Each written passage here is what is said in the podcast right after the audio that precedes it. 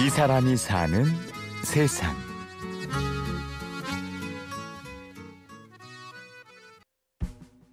산 중턱에서 딱 잤어요. 어, 더 이상 못 가겠더라고요.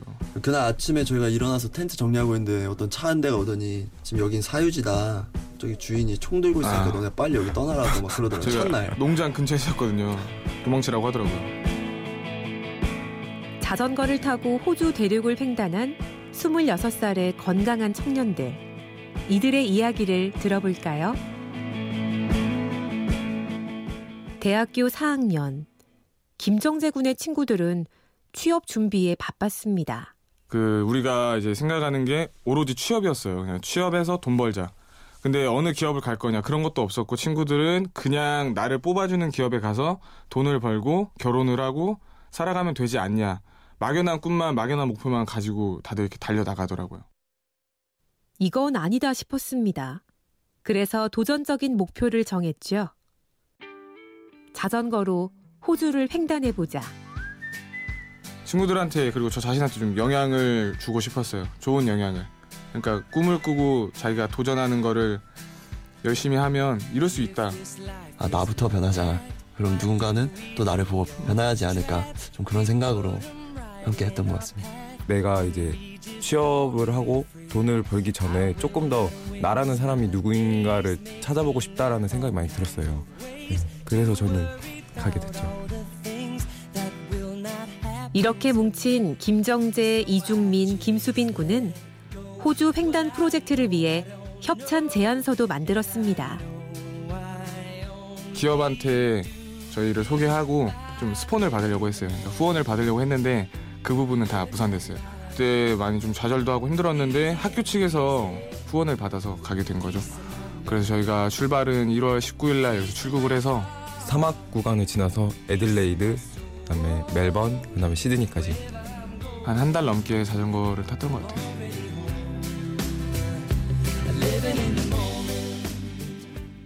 일인당 100만 원의 학교 후원금과 아르바이트를 해서 모은 많지 않은 돈으로 도착한 호주. 자전거를 타고 비박을 하며 이동하는 그들에게 가장 힘든 건 식사였다고 하는데요.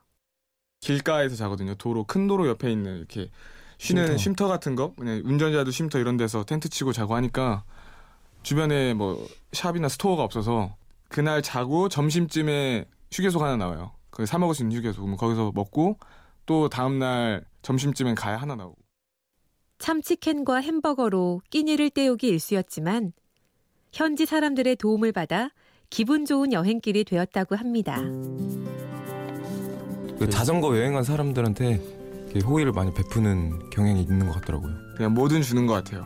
달라고 하면 다 줬던 것 같아요. 예를 들어서 밥 먹고 좀더 배고프다고 하니까 거기는 커피를 좀 비싸게 팔더라고요. 하나에 한 5, 6천 원, 한 잔에 5, 6천 원 하는데 그거를 그냥 무상으로 받은 것도 있었고 물 달라고 하면 수돗물을 주는데 그 주인 아주머니가 좀 안쓰러웠는지 옆에 파는 물도 준 적이 있으셨고 그리고 뭐 한 번은 저희가 데이터가 안 돼가지고 핸드폰이 안 돼서 그냥 지나간 사람한테 왜 데이터가 안 되냐고 물었는데 자기네 집에 와이파이가 된다고 와이파이 와서 쓰고 가라는 수도 있었고 정말 많았어요. 뭐 잠자리도 공짜로 얻었던 적이 있었고 경험이 쌓일수록 이중민 군은 거절당하는 일이 더 이상 두렵지 않았습니다.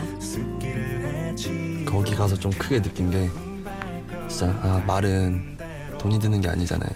그리고 그들은 또 거절할 권리가 있다. 그 상처받지 말자. 좀 이런 생각을 좀 저는 많이 느낀 것 같아요. 그래서 어딜 가든지 간에 물줄수 있어요? 저희 씻을 수 있어요? 여기서 잘 수 있어요? 이걸 달고 살았던 것 같아요. 이번 도전을 통해 김정재 군은 전보다 더 단단해졌습니다. 그리고 아름다운 전주를 만들고 싶다는 꿈을 향해 당당히 걷고 있죠.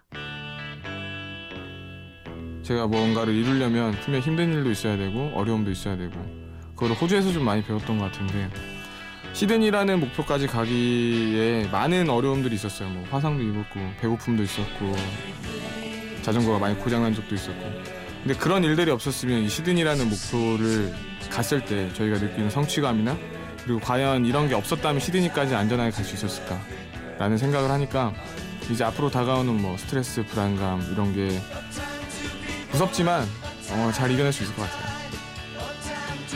창업을 준비하는 김수빈 군은 이제야 자신의 길을 찾았습니다. 이제서야 저는 제 삶의 기준으로 제 삶을 살아가고 있, 는 것 같아요. 이제서야.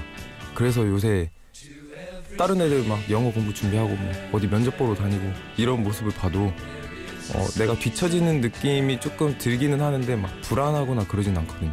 오히려 저는 저만의 색깔을 가져가고 있는 것 같아서 행복해요.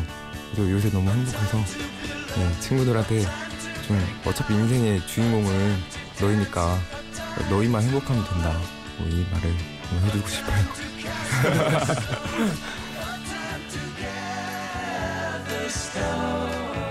이 사람이 사는 세상.